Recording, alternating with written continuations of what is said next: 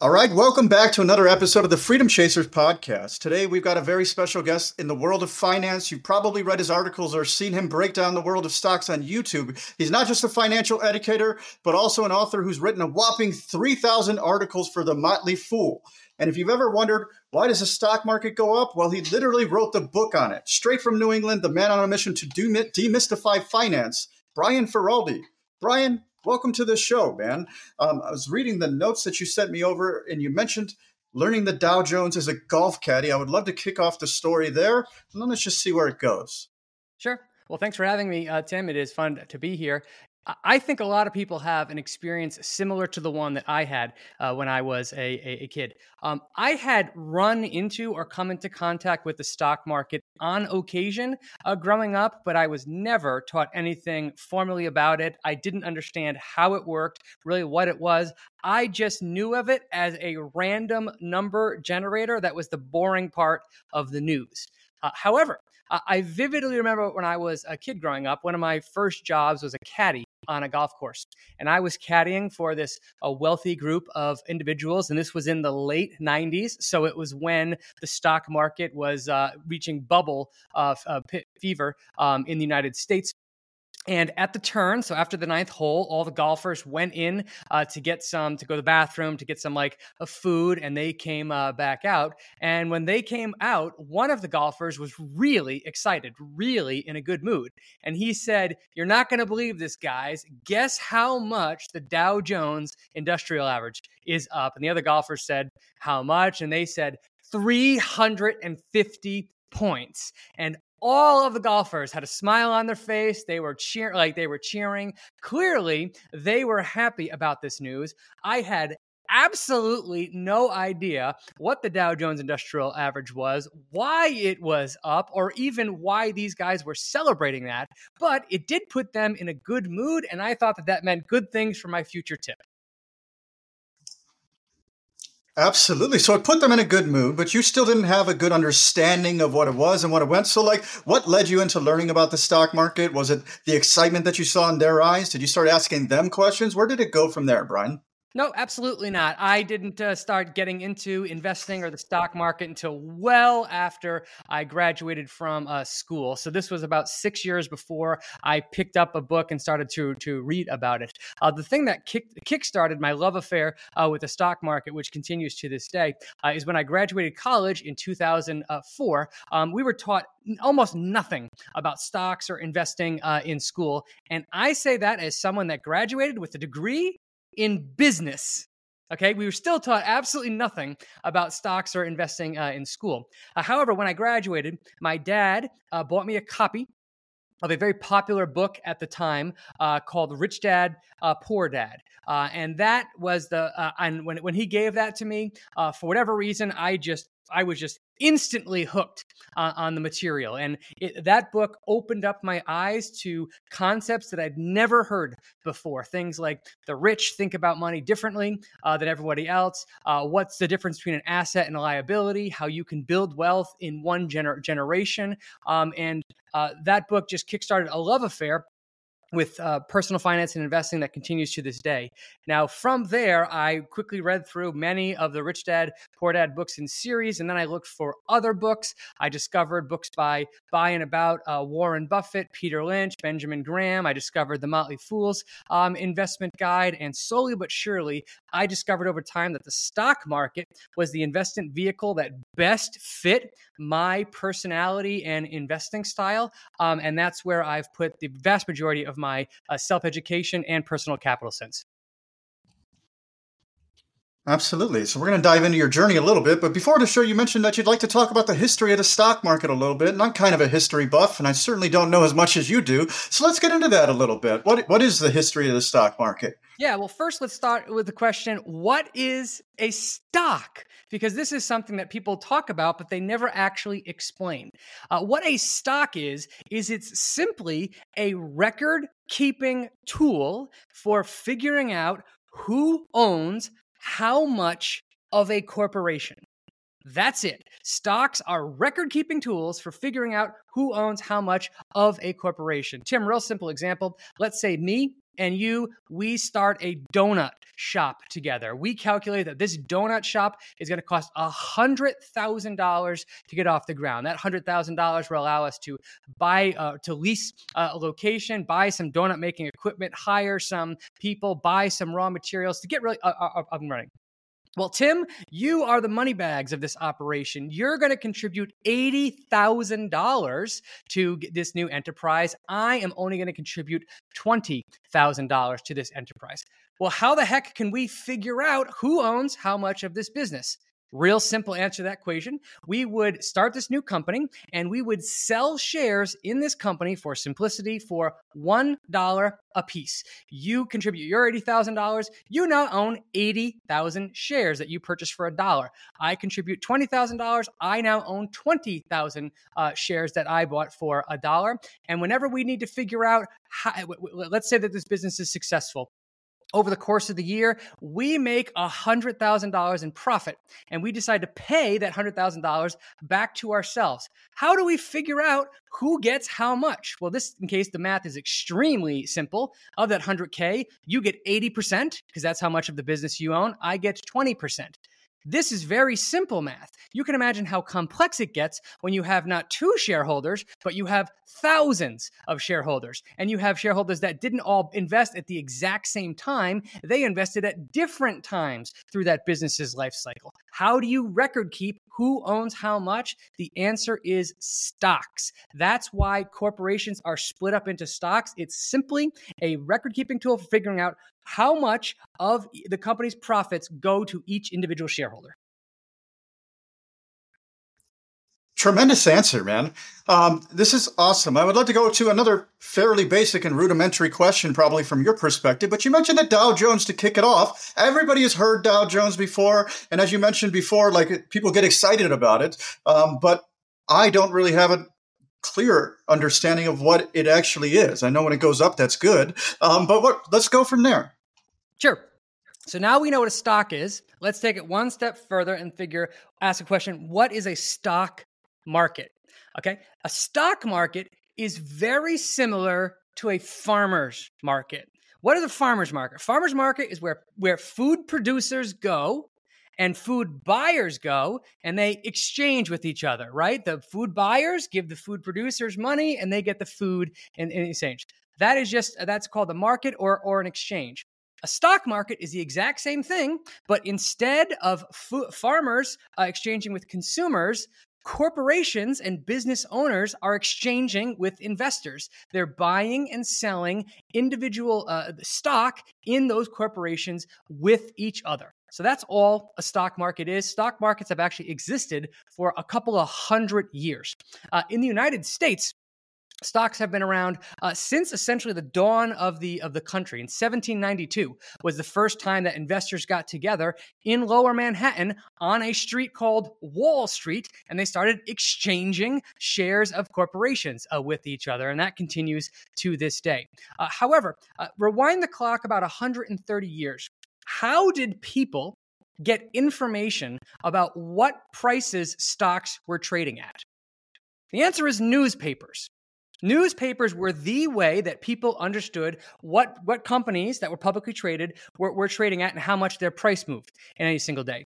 So if you were reading a newspaper, what you would get back then is just a table, top to bottom, of company name, company ticker, price, and then how much it moved up and down that day. And there was dozens, perhaps hundreds of stocks that were publicly traded at the time. Well, the head of what would become the Wall Street Journal, his name was Charles Dow. And he said, there's no way for me to summarize what happened in the stock market for my readers. All that my readers get is a big table with numbers on it and random numbers. And there's no way for me to summarize what the overall mood or what overall happened in the market that day for my readers was. So he worked with a business partner of his. His name was Edward Jones, and Edward Jones was a statistician. And the two of them devised a really simple and elegant solution to their problem. What they did was they took the 12 most popular and biggest industrial companies at the time, industrial companies, railroad, chemical manufacturers, those were the biggest companies back in that day. They added up the share price of 12 of the biggest, most popular companies at the day. And then they divided the total by 12.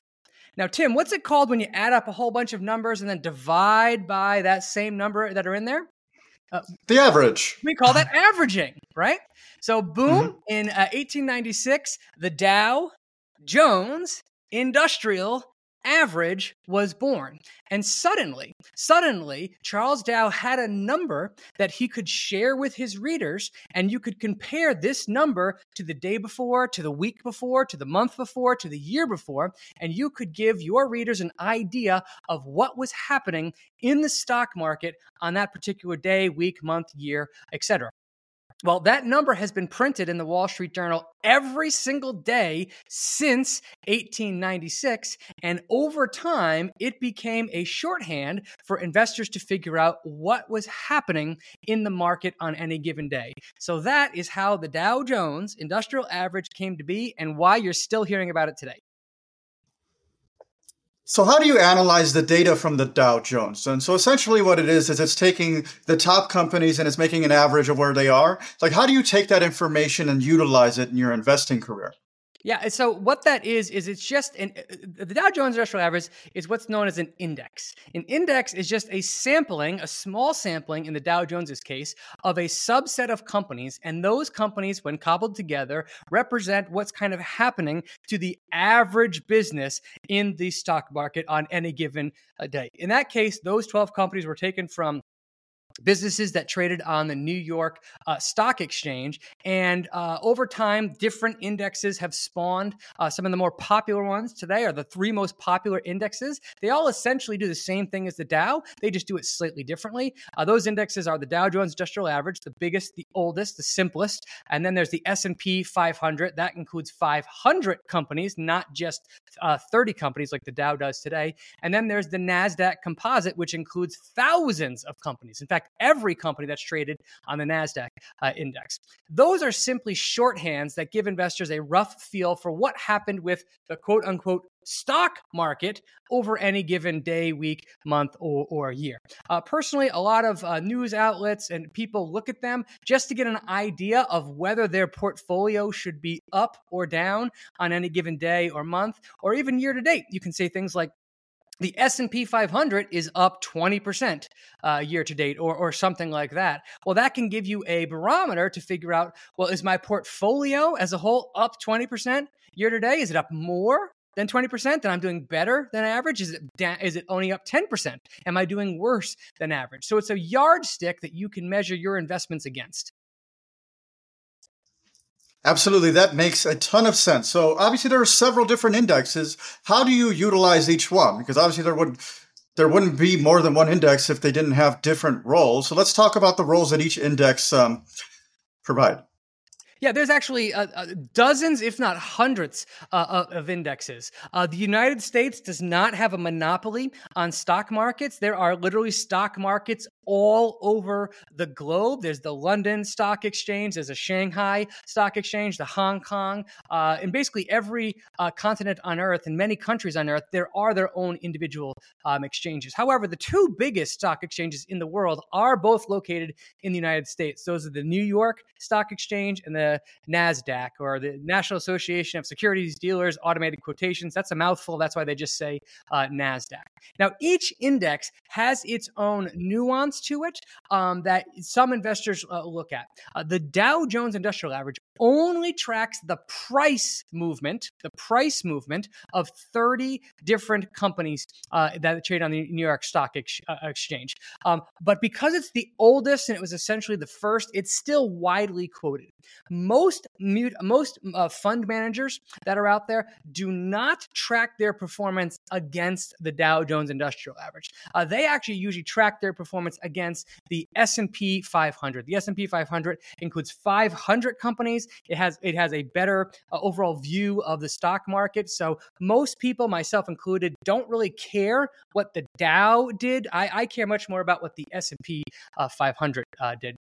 Now, the NASDAQ is the newest of the indexes. The NASDAQ is about 52 years old at this point. And the NASDAQ was the first electronic stock exchange. So rather than people having to exchange stocks with each other in person, the NASDAQ was launched in 1971 to give people a way to exchange with each other electronically. So the NASDAQ is purely on computers. Well, being on a computer system is very attractive to certain types of companies, namely tech companies, right? That's a very cool thing to be a part of. And that's why, if you look back historically, some of the biggest companies that trade on the NASDAQ are companies like Microsoft, Adobe, Oracle, Autodesk, companies that had big presences in the tech sector.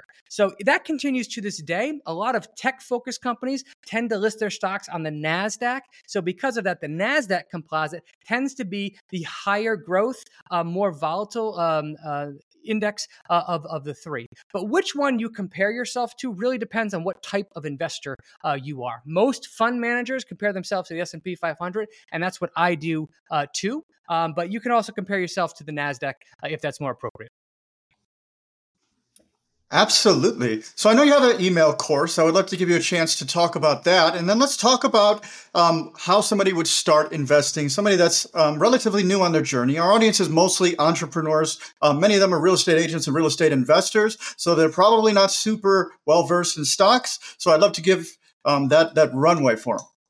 Sure. So if you are a real estate focused person, you need to know how to value real estate before you make a purchase of it, right? You have to have a feel for, is this property fairly valued, overvalued, undervalued, etc. The exact same principle applies to the stock market as a whole. However, it's much more tricky to figure out how to value individual companies than it is to value real estate. With real estate, you have one entity. You can calculate in pretty hard terms how much rent it's going to cost or what the replacement cost is, whatever form you use. With the stock market, it's more complex than that because it's very common for companies, especially high growth, newer companies, to lose money on purpose.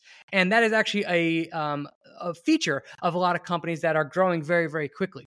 So because of that, there's a whole lot of nuance that goes into valuing stocks when compared to real estate. So if people are interested in learning more about that, I do have a free email-based course. It's called valuation.school. If you type it into your browser, valuation.school, just ask you to add your email address. And I essentially send you 7 emails over a week period that kind of shows you how to value, how stocks are valued at different phases of the business growth cycle. Okay, so somebody just getting started with stocks, what would be a good action plan for them? Do you recommend they start investing in something a little bit more stable, or would you recommend let's just jump into that. How would you recommend somebody get started? Yep. So to me, if you're going to start investing in any asset class, I don't care what asset class it is, the first step is always the same. Step 1, educate yourself. You have to know what you are investing in before you put money into it, right? If somebody was a new real estate investor, would you say buy an industrial property, buy a single family home, buy a multifamily? You say no. Educate yourself before you step into it. I would say the exact same thing with the stock market. Thankfully, it's never ever been easier to educate yourself about what you should do with the market. So I would say choose the education medium that you are most familiar and most comfortable with. Some people love reading books. The investment world is filled with dozens of high quality books that can give you a wonderful education about the stock market. If you're not a reader, there are lots of podcasts out there that you can listen to that can get you started reading. There are lots of great YouTube channels. There are lots of great people on Twitter. There's even great people on TikTok that can help you to get started with investing. So it doesn't really matter today what medium you start with, so long as you find the right people to follow and engage with. So that would be my first suggestion. Find the education platform that most conforms with your education listening style and start by educating yourself.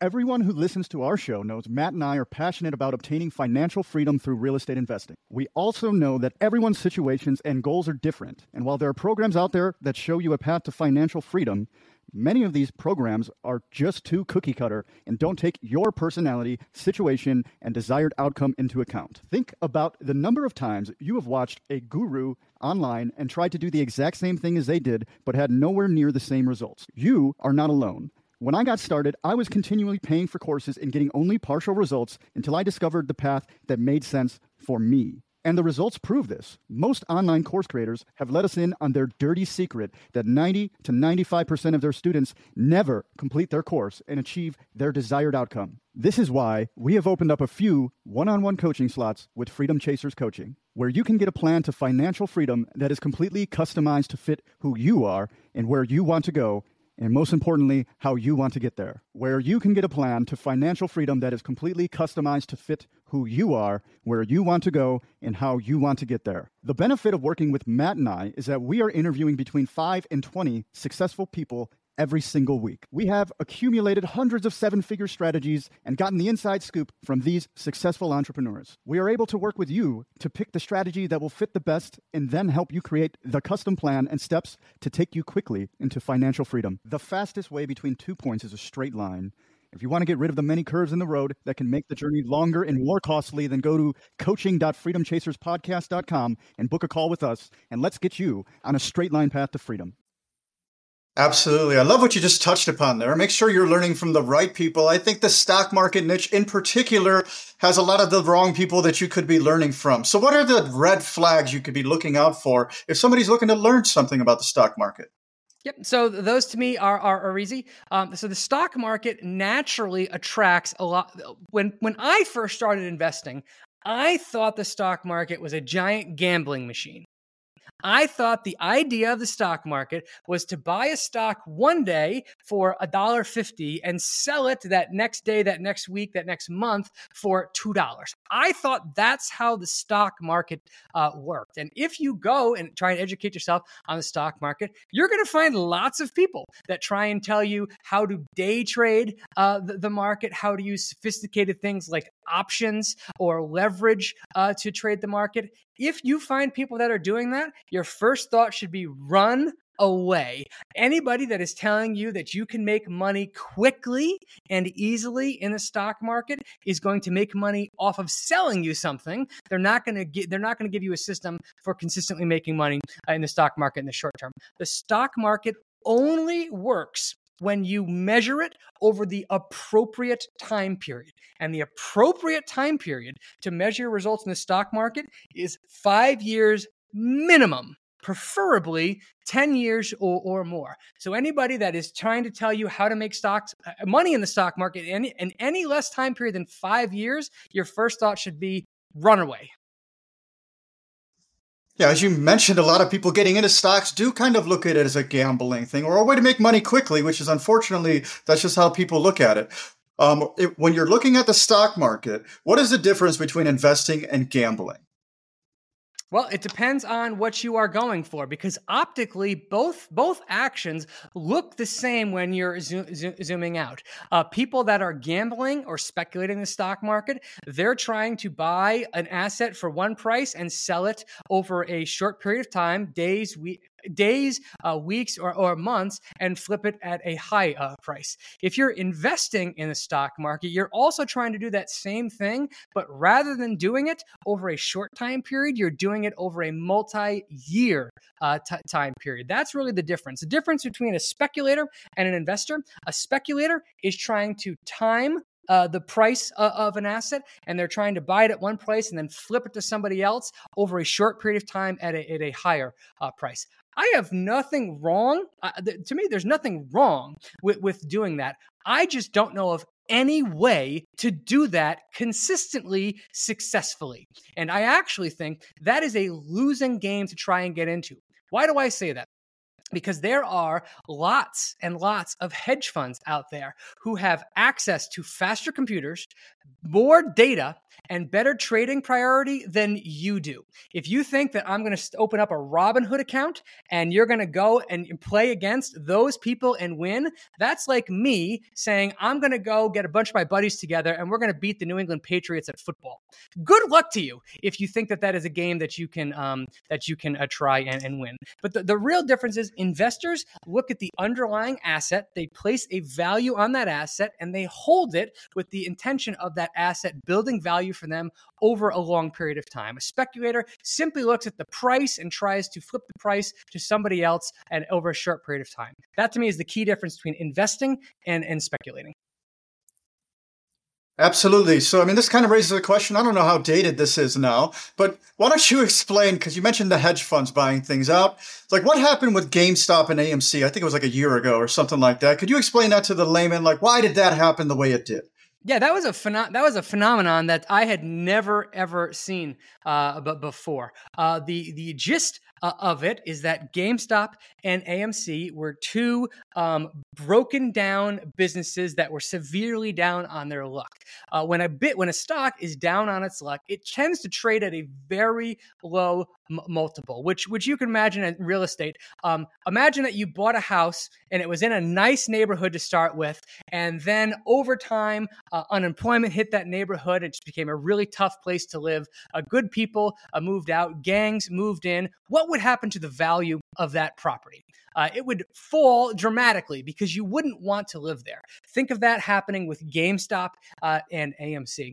However, because those two stocks, for whatever reason, caught fire within the Reddit community, thousands or tens of thousands or even millions of individual investors decided to gang up and buy shares in those properties, in those stocks at that time, which caused the price, the demand for the stock to increase, which caused the price to go up. Now, those stocks were being bet against heavily by hedge funds and mutual funds. What that means is that they would profit if those stocks continued to fall. The way that you do that, it's called short selling, and it works the reverse way that you buy. You actually borrow shares from someone you don't know, you sell those shares, and then to unwind that trade, you have to buy them back later.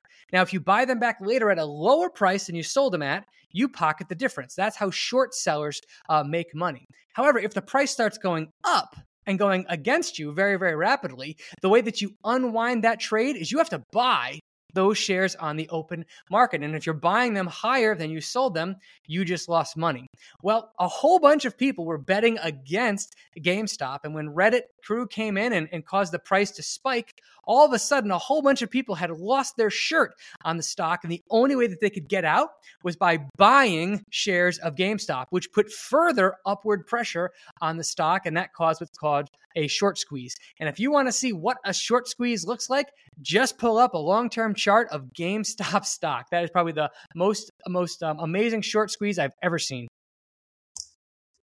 Absolutely. So how do you deal with the emotional journey of the stock market? Obviously, you're a strong proponent of investing long-term, but if you're investing long-term, you're going to see ups and downs. So how do you stay with the flow and just don't sell when everybody else is? Because that seems to be the number one mistake people are making.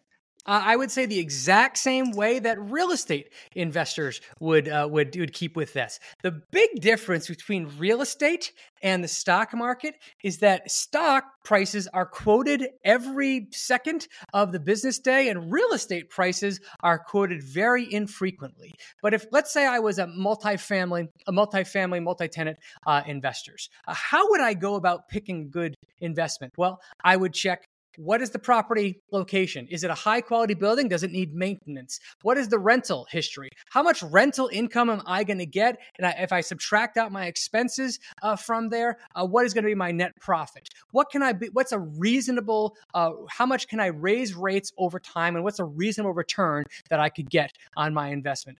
Those are the things that smart real estate investors focus on. And the difference is they're not looking at the Zillow price of their property 25 times a day, every day, right? The actual price of their property is something they think about, but it doesn't have the vast majority of their attention. They're focused on operating the real estate profitably.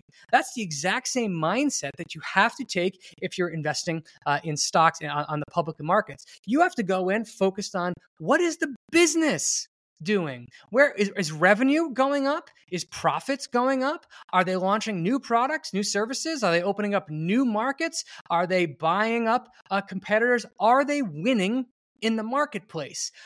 That's what you need to focus on if you're an individual investor. You don't focus on what's the price of this business today? How about now? How about now? How about now? Which is the thing that grabs so many people's attention, because that is a moving target that moves up and down every single day. So if you're going to be investing in the stock market, you have to approach it from the exact same mindset that a smart real estate investor is. You focus on the underlying asset, not the price, the market price of the asset. Okay, that makes a ton of sense. Like, how do you look and try to identify then companies that are undervalued, or at least perceived undervalued in the market as of today? What kind of numbers and metrics are you looking at? So that totally depends on the stage that the business is in the business growth cycle. If people follow me on Twitter, I post this chart fairly regularly of the phases of a business's life that it goes through.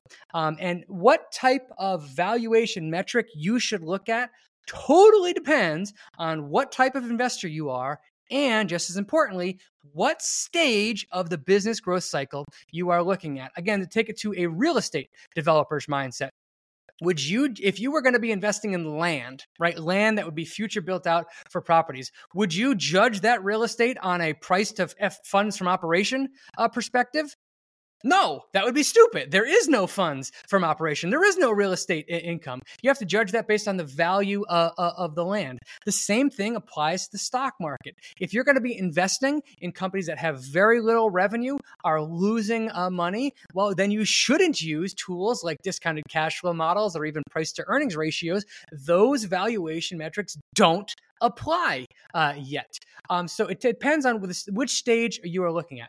If you're the type of investor that likes to invest in early stage businesses that have lots of potential, I would suggest using something called total addressable market analysis, which is when you do some squishy back of the envelope math about if this company works out, how much revenue and profits could it generate in 5 to 10 years? And then you try and buy those profits at a discount. It's really squishy. You're betting on a whole bunch of things going right, but that's the only tool that's really available to you at the time.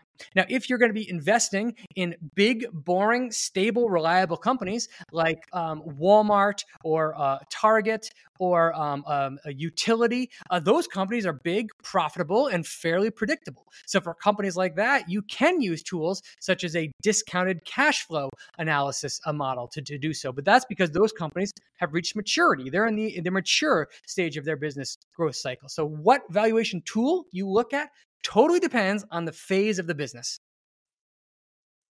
Okay, and then let's do a twofold question here. Number one, what are the biggest mistakes that you've made in the stock market? And then number two, what are the biggest mistakes that your typical investor is making currently? Yeah, so I've been investing for almost 20 years now. It's been 19 years for me. And during that time, I've made just about every mistake that you can possibly make over time. I have several threads on this on Twitter where I talk about those mistakes openly and honestly, but I will tell you the most expensive mistake I've ever made from a net worth perspective had nothing to do with analyzing a business wrong or getting the valuation wrong or anything like that. The most expensive mistake that any investor can make is finding a great investment, buying that great investment, and then selling that great investment way too early. I myself have done that many, many times. More recently, in 2011, I sold Microsoft's stock. I thought it was undervalued. I thought it was a good business. I sold it for about $24 per share about 12 years ago. Microsoft is currently trading at $329 per share. I sold it at $24, currently trading at $329. So I gave up a 15x return on Microsoft, not exactly a hidden business out there, simply because I sold it way too early. If you ask any investor that's been going for a long period of time, I guarantee you they have a very similar story. I know investors that sold to Netflix in 2005 and 2006. That was literally a $5+ million mistake. Million-dollar mistake. So that to me is the number one, that's the worst mistake that any investor can make in the market. They buy something great and they don't hold on long enough for it to compound on there. So, and that single mistake that I've made again and again and again, the lost wealth from doing that, is far greater than every other stock that I've ever bought that then subsequently went down. And that's because of the asymmetric math of investing in stocks. The most you can lose without leverage is 100%. But the most you can miss out on if you sell that stock early is literally tens of thousands of percents of upside. Well, how do you define when to sell then? Because with this logic, it seems like it makes sense to hold on to everything forever. So how do you know when is the right time to sell something, if it ever is?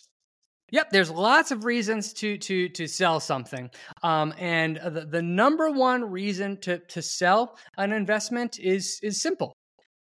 You need the money in your personal life for some reason. That's the reason people invest in the first place, right? The reason we set aside money in the markets and money to grow is because down the road, we hope to use that money to fund a better life for ourselves, to pay for college, to pay for a house, to pay for a car, to pay for a retirement, whatever it is. That to me is the number one reason, the best reason that you should sell something, because you want to use the proceeds from that investments to pay for your lifestyle.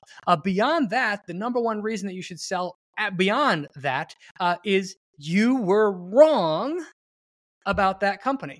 If I bought Microsoft because I said, great brand, growing franchise, increasingly relevant, and I think this company is going to grow for 10+ years.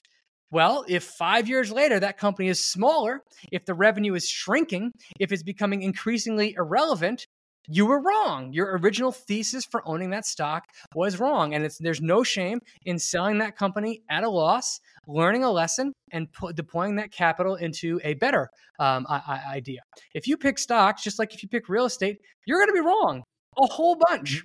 But you only need to occasionally be super right about investment to do extremely well.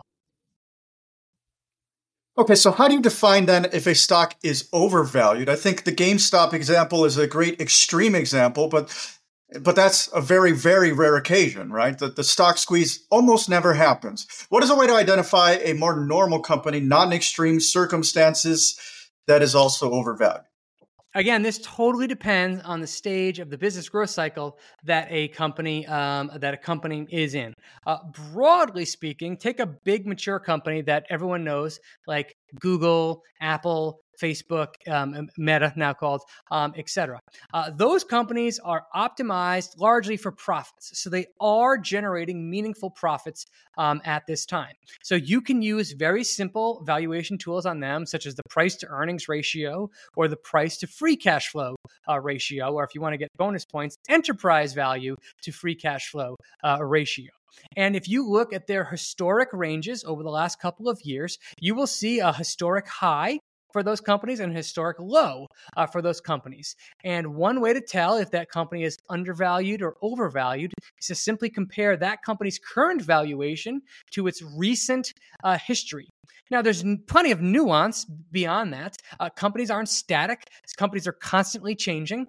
Is the business stronger today? Does it have more users today? Is it generating more profits today? If so, you could justify it trading at a higher valuation than it has historically. And the inverse is also true. It wasn't all that long ago that a lot of investors were really worried that TikTok was going to come in and just decimate Facebook, just absolutely decimate Facebook's business. And if you look back just a few months ago, Facebook was trading at essentially an all-time low of valuation, which, by the way, was a fantastic time to put money into the business. But let me ask you this question today. Is ChatGPT a major threat to Google? Yeah, without question. Okay. You think the answer to that question is yes. I would say it could be a threat, but the jury is still out about it will actually take revenue away from Google. So if you think that ChatGPT is an existential threat to Google's business, perhaps you would say, well, Google's valuation today should be lower than it has been historically because the company has never faced bigger challenges than it faces today. So that's one way of figuring out the valuation of a company. That's simple multiple analysis. Another way would be to do what's called the reverse discounted cash flow analysis. It's a little technical. But what that does is it takes the price, the market price of Google stock today, and it backs into that number. How fast does Google have to grow its profits from here to justify today's valuation? Let's pretend this isn't accurate, but let's pretend that number was 10%. Well, if you thought that Google, there's no way, given ChatGPT, that Google's going to grow its profits at 10% or more, Google's a sell. Conversely, if you thought, well, I think Google's going to grow its profits 20%, over the next 5 years, and the market's only pricing in 10%, well, then Google could be a screaming buy. So there's lots of different ways to value a businesses. It totally depends, again, on which phase of the business growth cycle a company is in. All right. I love how mathematical that is. So it's very analytical. It makes a lot of sense. I'd like to talk about Brian Feroldi just a little bit before we move on, man. You mentioned at the very beginning that you got into stocks and then you found Motley Fool, and then obviously, you are an avid writer for them. So how did that journey look like? How did you end up working for them? Or Great question. So when I graduated college, for the first 10 years of my career, I worked for a medical device company. I was doing sales and marketing for them. Now, one huge benefit of being in sales and doing what I did was I was in my car driving around for about 35 hours per week for this company. I was doing about 40 or 50,000 miles per year in my car. Because I was so interested in money and investing at the time, I used a huge amount of that time to listen to audiobooks or listening to podcasts or listening to earnings calls about companies that I was investing in. And I essentially gave myself an MBA level degree in investing while driving around in my car. Now, with The Motley Fool in particular, one wonderful thing about that company is once you become a paying member, you get access to these premium discussion boards. And these discussion boards are filled with thousands of smart, educated investors who openly exchange information and ideas with each other. And I had been an active member of that community for years. So I was freely posting my thoughts and ideas on the Motley Fool's discussion boards and learning along the way. Well, the Motley Fool pays attention to the people that are most active and most engaged on their community boards. And they have a history of hiring those people to be writers for them. So after giving away free writing content on the Motley Fool discussion boards for years, I slowly wormed my way into getting a job with them as a freelance writer, and that's how it started. So it's not like one day I said, hey, I want to try this writing thing out, and the next day they said, sure, you'll do it. It was a multi-year process of getting to know them and them getting to know me before we had any formalized agreement. Okay, man. Thank you so much for your time, Brian. Obviously, anybody listening to this show that's interested in getting into stocks, you could go to valuation.school and you could join that newsletter that he has. It's 7 days. Go check it out. Brian, what other ways could the audience get in touch with you? Obviously, you're on Twitter too. Could you plug that here? Yeah, absolutely. I am essentially, if you could name a platform that you like to be on, there's a good chance I have a presence on there. I would say that I am most active on Twitter, and that's just my name, at Brian Feroldi. I'm also on LinkedIn. And if you're interested in learning more about how companies are valued, if you're on YouTube, my channel is called Brian Feroldi, just my name. And what we do is every week we take a look at companies that are reporting earnings, and we show you how me and my business partner, who's also named Brian, break down those companies' earnings and how give you an update. They look at their valuation. So if that kind of thing interests you, you can certainly find me on YouTube as well. Absolutely tremendous, Brian. There you have it, everybody. You know where to reach out to him. Go join the newsletter and check that out, and you can get started on your stock investing journey. Brian Feroldi, thank you so much for giving us a glimpse into your life and into your business. And to those of you out there chasing freedom, freedom is accomplished one action at a time. The wealthiest people in the world are the ones that think on the longest time horizon. So as Brian said, go start investing in the stock market, but think at a minimum of 5 years on your investment timeline. And before you know it, you too will be living a life of freedom. So thank you for tuning in, and we'll catch you on the next one.